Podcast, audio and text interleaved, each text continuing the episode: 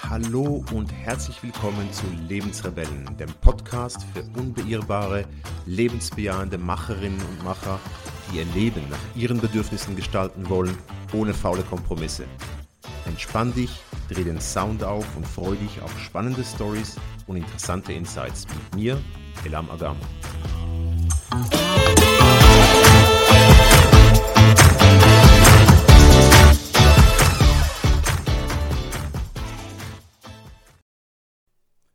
Hallo und herzlich willkommen zu einer weiteren Episode in meinem Podcast Nägel mit Köpfchen. Heute möchte ich darüber sprechen, was die 3 Gründe sind, warum du sofort kündigen solltest. Das klingt jetzt sehr plakativ, ist es auch ein bisschen, aber es geht mir darum, über die Warnzeichen und Alarmglocken zu sprechen, die dich dazu bewegen sollten, dir wirklich ernsthaft zu überlegen, sofort zu gehen. Denn ich beobachte 2 sehr entgegengesetzte Tendenzen in meinem Umfeld, bei meinen Coaches. Die eine, sehr verbreitet, ist, dass Menschen viel zu lange aussitzen in einem Unternehmen. Also wenn die Alarmglocken schon längst auf dunkelrot leuchten sollten und klingeln sollten, sitzen sie das immer noch aus diversesten Gründen. Und auf der anderen Seite gibt es natürlich die andere Tendenz, Leute, die dauernd den Job wechseln, und zwar die nehmen so schnell den Hut, dass sie dir echt nicht mehr sagen können, was sie vor 6 Jahren, wo sie genau waren, und eigentlich sogar manchmal auch so vergessen, oh shit, ja stimmt, bei dem Unternehmen habe ich auch mal gearbeitet. Und die beiden Tendenzen beobachte ich sehr oft. Und natürlich gibt es x-tausend Gründe, warum Menschen kündigen. Ich möchte aber auf 3 wichtige Faktoren eingehen, die ich auch aus persönlicher Erfahrung mitgenommen habe und für mich auch immer der Grund waren zu sagen, so, ich glaube, jetzt ist Zeit zu gehen, und auch relativ schnell dann auch durchgezogen habe. Der erste Grund, das wirst du wahrscheinlich auch annehmen, und das ist für die meisten von uns der Hauptgrund, das sind unsere Vorgesetzten, sprich Chefin, Chef, die einen nicht ernst nehmen, die einem vor der Sonne stehen, die einen behindern, sogar nicht wertschätzen oder ganz schlimm einen wirklich klein halten. Und natürlich, es gibt nicht die perfekte Chefin oder den perfekten Chef. Das ist eine Utopie. Das sind letztendlich auch Menschen mit ihren Macken und Fehlern, genau wie wir es ja auch sind. Aber es gibt doch so ein paar Alarmsignale, wo du dir dann sagen musst und dich auch fragen musst, bin ich hier noch richtig? Und du dann auch relativ schnell eigentlich handeln solltest, weil du verlierst auf allen Ebenen, wenn du einfach weitermachst. Eines der Dinge, die viele Leute auch immer wieder beschreiben, ist, wenn Vorgesetzte halt weniger kompetent sind. Das ist ja eigentlich per se kein Fehler. Ich meine, ein Vorgesetzter muss ja fachlich nicht auf dem Level sein wie du. Dafür bist du ja die Fachfrau oder der Fachmann. Viele Vorgesetzte haben wirklich fachlich auch keine Ahnung. Ich habe das auch oft gehabt, dass meine Vorgesetzten von dem, was ich gemacht habe, wirklich keinen Blassen hatten. Die Frage ist aber, kannst du von ihnen andere Dinge lernen, und vor allem stärken sie dir den Rücken, machen sie dir den Weg frei? Sind sie für dich Leader jeden Tag, die dir den Weg bereiten, die dir nicht im Wege stehen, die dir Hindernisse aus dem Weg räumen und dich motivieren, pushen dich und dich auch weiterentwickeln, egal auf welcher Ebene. Ich hatte das in einem Unternehmen, wo ich gearbeitet habe. Da hat mein direkter Vorgesetzter, wir waren 8 Peers, also 8 Direct Reports bei ihm, und er hatte von keinem der Fachgebiete eine Ahnung. Aber er hat uns machen lassen, da ist das Stichwort Vertrauen. Er hat uns allen vertraut. Er wusste, Elam ist der Fachmann in diesem Gebiet.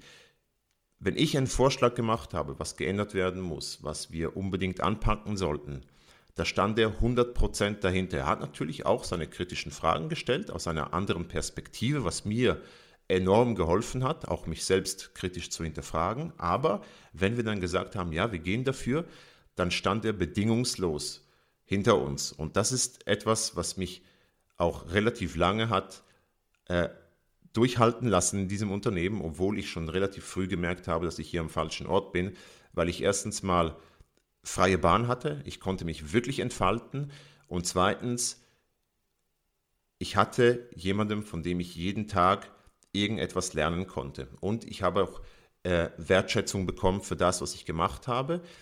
Und zwar nur aufgrund dessen, dass ich diesen Drive hatte, dass ich etwas vorangebracht habe. Und das habe ich von diesem Vorgesetzten gelernt. Aber wenn das nicht gegeben ist, also wenn ein Vorgesetzter dir einfach nur im Wege steht oder dir dich behindert, dich klein macht und auch keine Wertschätzung gibt, dann bist du definitiv am falschen Ort.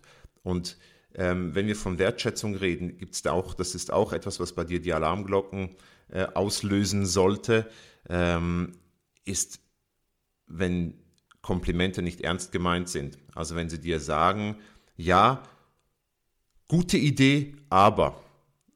Und dann kommt ein Rattenschwanz an, was nicht gut ist an deiner Idee, dann weißt du auch genau, das ist so die kleine Lüge vor dem Aber. Das heißt, du wirst nicht ernst genommen. Und wenn eine Vorgesetzte, ein Vorgesetzter dir ständig so kommt, heißt das eigentlich, sie wollen dich letztendlich klein halten. Deine Ideen sind nicht gefragt. Und das ist für mich persönlich ein Grund, relativ schnell den Hut zu nehmen. Und natürlich, wenn du Dinge verändern willst, wenn du gute Ideen hast, dann deine Vorgesetzten können natürlich nicht alles wissen. Also du musst natürlich schon aufstehen und das sagen, das kundtun. Ist klar, es liegt auch nicht jedem von uns irgendwie da laut dafür zu schreien. Ich bin jetzt jemand, der relativ schnell und relativ direkt sagt, was Sache ist. Aber natürlich musst du auch sagen, was du willst, was du brauchst und was du verändern möchtest. Wenn du dann aber merkst, dass du auf taube Ohren stößt, und die Alarmzeichen, habe ich dir gesagt, das ist natürlich dann, wenn du eben, wenn es gesagt wird, gute Idee, aber, oder wenn du zum Beispiel Dinge verändern willst und du merkst, deine Vorgesetzte, dein Vorgesetzter verschieben die Gespräche mit dir oder vermeiden das oder sagen es ab oder ganz, ganz schlimm, und das war bei mir auch mal so, dass dann, wenn du eine Idee hast, dir dein Vorgesetzter sagt, ja, wir nehmen uns Zeit, nächste Woche habe ich am Montag, Viertelstunde vor dem Mittag, reicht das? Und du einfach sagen musst, du hast es nicht kapiert, in 15 Minuten werden wir das nicht besprechen können. Und du kriegst dann halt nur so kleine Aufmerksamkeitsslots. Slots heißt das eigentlich, dass deine Vorgesetzten mit dir, oder deine Ideen, die interessieren sie nicht oder die wollen dich eben halt nicht dich ausbreiten lassen oder dein Wissen weitertragen und dich unterstützen. Und dann bist du ziemlich sicher am falschen Ort und würde ich auch sagen, da müsstest du gehen. Ganz, ganz schlimm natürlich, wenn du der Frustableiter bist. Dann würde ich sagen, geh sofort und zwar so schnell du kannst. Der zweite Grund, und das ist für mich fast der wichtigste Grund, warum du kündigen solltest, ist, wenn die Unternehmenskultur nicht mit deinen Werten vereinbar ist. Und der Grund dafür ist, dass du wahrscheinlich an der Unternehmenskultur alleine sehr wenig wirst ändern können. Auch in einem kleinen Unternehmen ist es enorm, enorm schwierig, die Unternehmenskultur zu ändern. Zumal sie ja von vielen verschiedenen Mitarbeitern abhängt, wie sie gelebt wird, und du natürlich nicht jeden Einzelnen verändern kannst.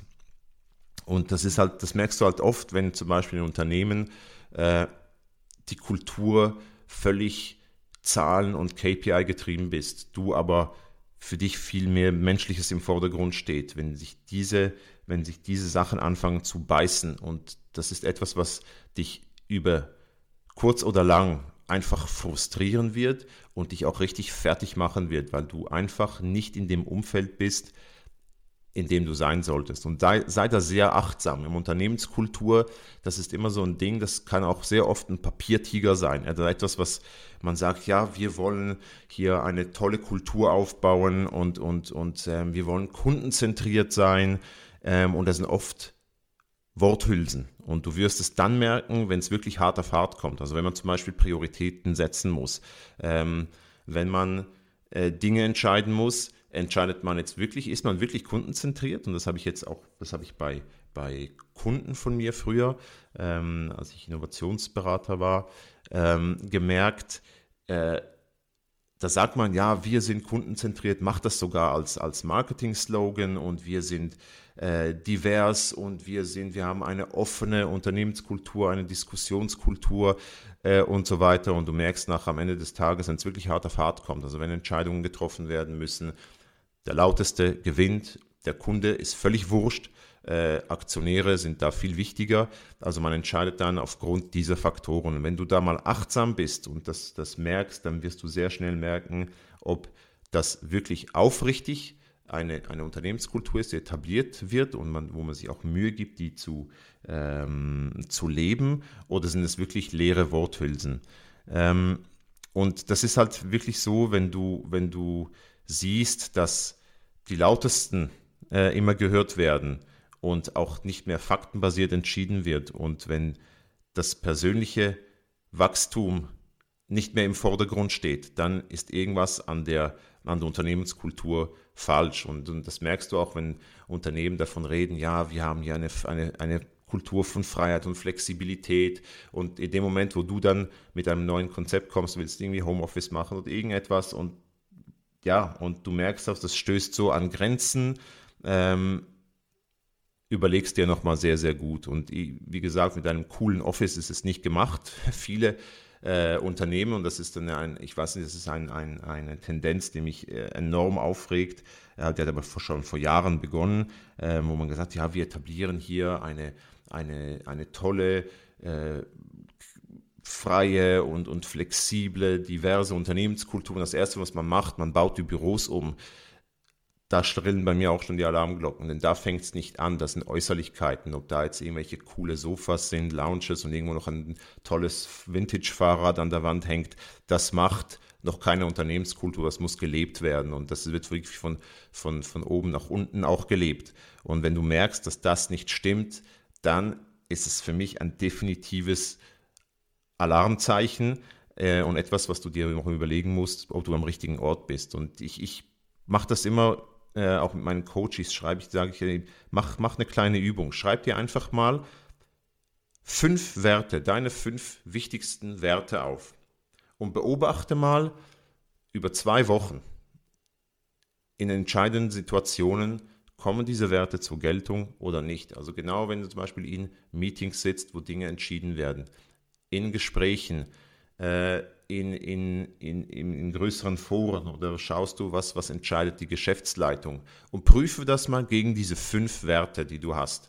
Natürlich kann ein Unternehmen vielleicht nicht alle 5, gibt es kein Match, aber wenn du siehst, dass es sogar gegen deine Werte geht, dann fange an, dir einen neuen Job zu suchen. Und der dritte Grund, ich habe gesagt, 3 Gründe, warum du gehen solltest.